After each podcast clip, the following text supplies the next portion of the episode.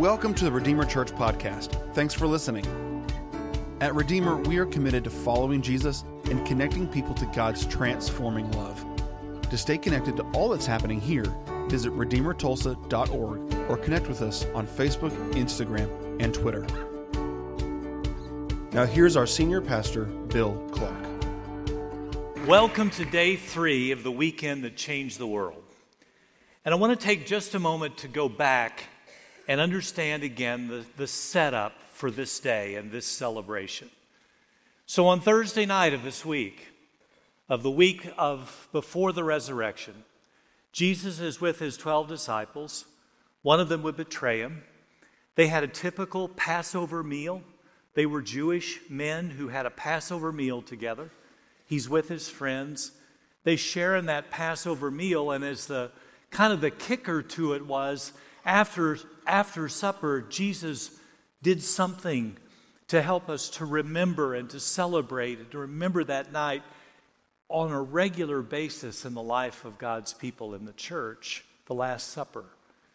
It was the communion time following that Last Supper together that the disciples were told to remember Jesus, to celebrate his presence coming spiritually in that event. And then on Friday, well, we know about Friday. Friday was a miserable day. Thursday night, Jesus had spent time in the Garden of Gethsemane.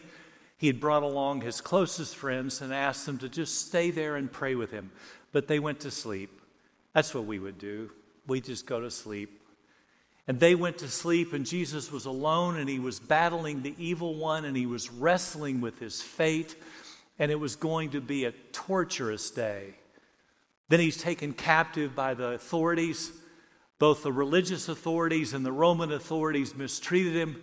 There was a kangaroo court, and Jesus was a part of a process that was grossly unfair, but he yielded to it for the sake of people like us and people not like us all over the world.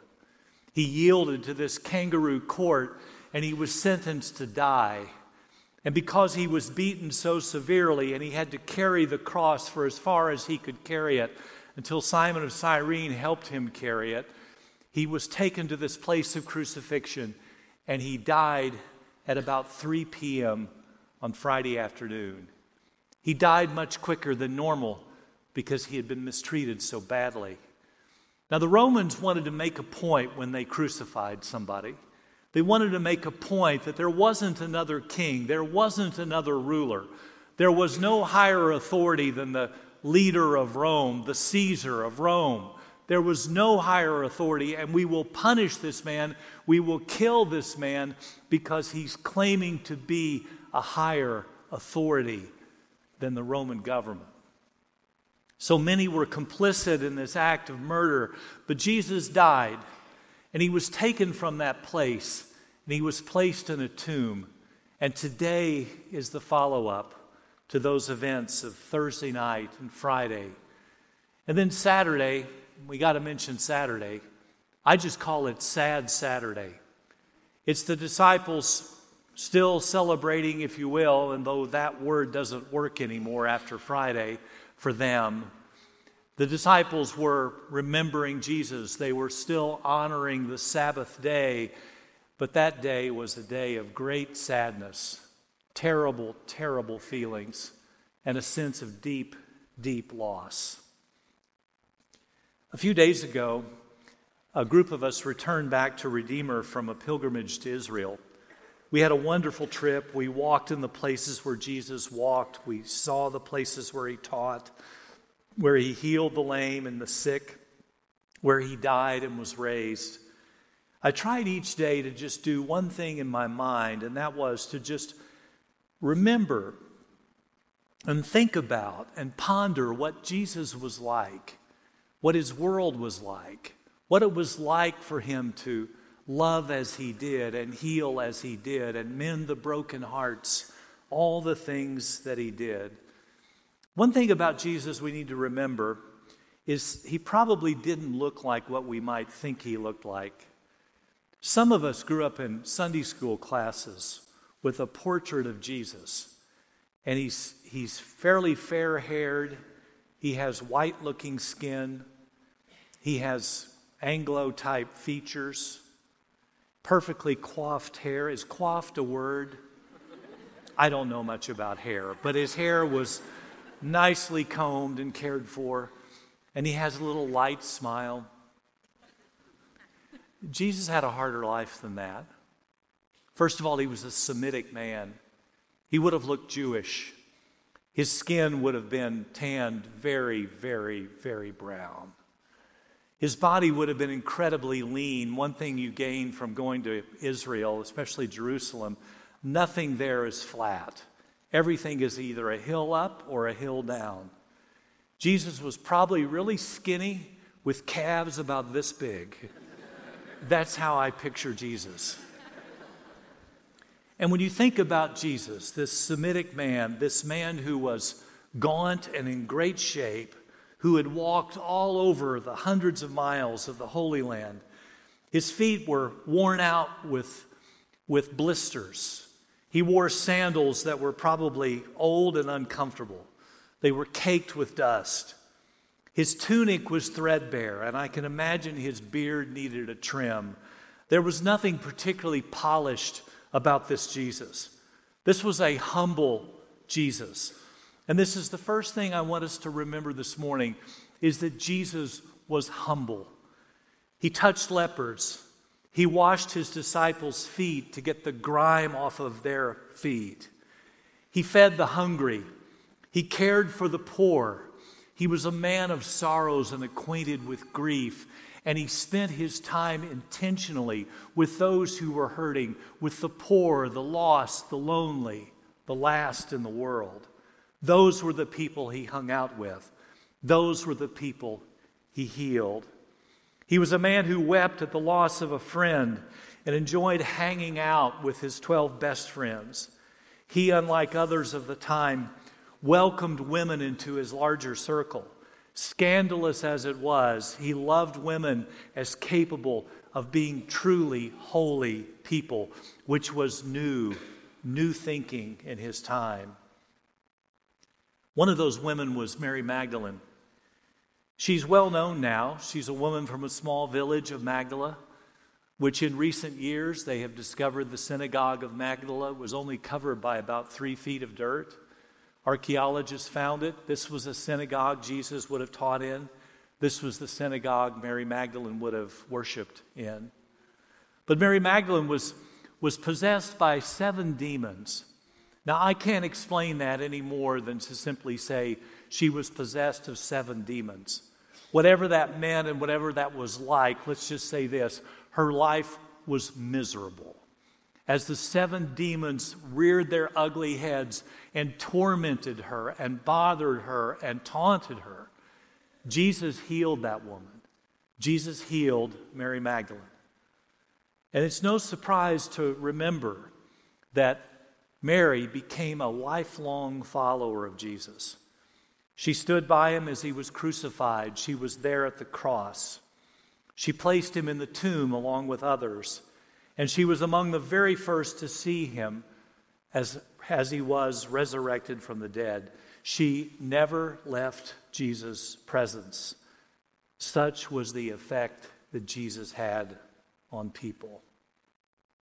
Jesus was a humble leader who had devoted friends, all but one. And after the resurrection, some more amazing things happen.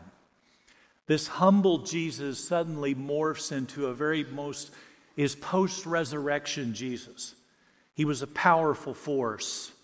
A man named Saul of Tarsus was walking on his way to Damascus.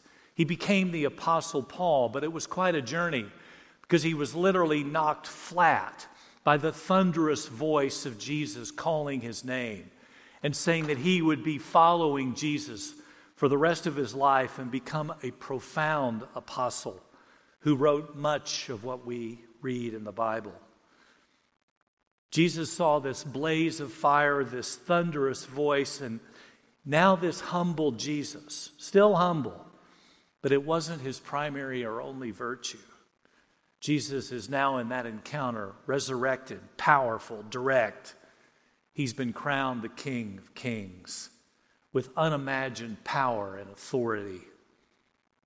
I only had one experience of unimaginable power, and, and I, I don't even know quite why I mentioned it, other than I just remember how powerful the sound was. We were living in Chicago and, and went to uh, Lake Michigan to see the Blue Angels. It was a flying thing. We went to see the Blue Angels flying squad, and they flew right over us, right on the shores of Lake Michigan. Then they pointed their nose straight up, and then they went full power, and a sonic boom hit. And you thought the end of the world was near. It was so loud and so powerful and so impressive. That's, that's the post resurrection Jesus.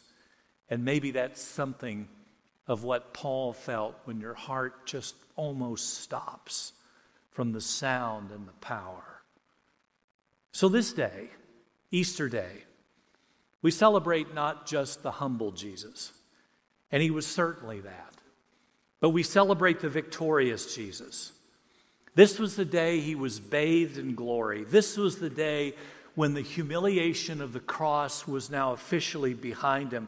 God had opened the grave and his lifeless flesh had been transformed. Imagine, imagine the cosmic battle that was happening 2,000 years ago pure evil versus pure goodness. Jesus was judged guilty when he was guilty of nothing. He was crucified and he accepted the misery of that act so that we could receive pardon. He traded his own life for the pardon available to all of us and to all people.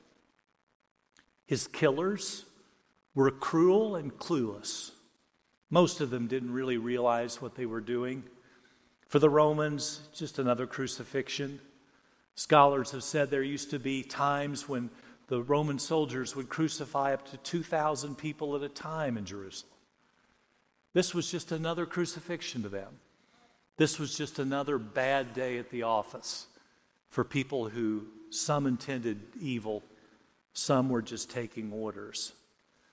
But the key point of that day, the key point of that moment, the key issue of that day, and the key question that I still wonder about oh, I've got plenty of answers, but I've also got plenty of questions was when Jesus cried out, My God, my God, why have you forsaken me?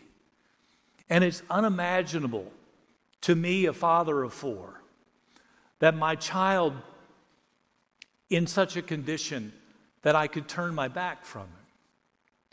Well, the only reason it makes sense, the only reason it could possibly make sense, is that this was planned long before the foundations of the earth. The atonement for sin had to happen.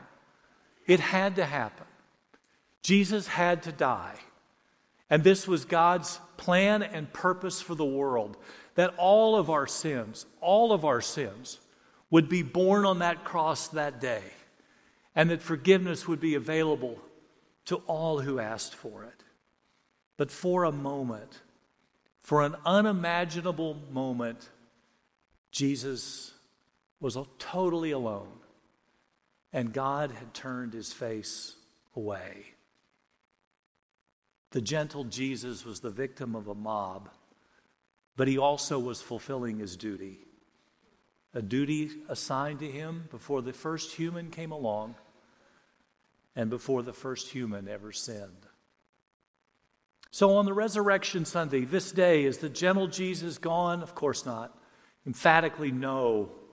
He still loves, He still cares, He still dries the tears of broken human hearts. This is still the same Savior.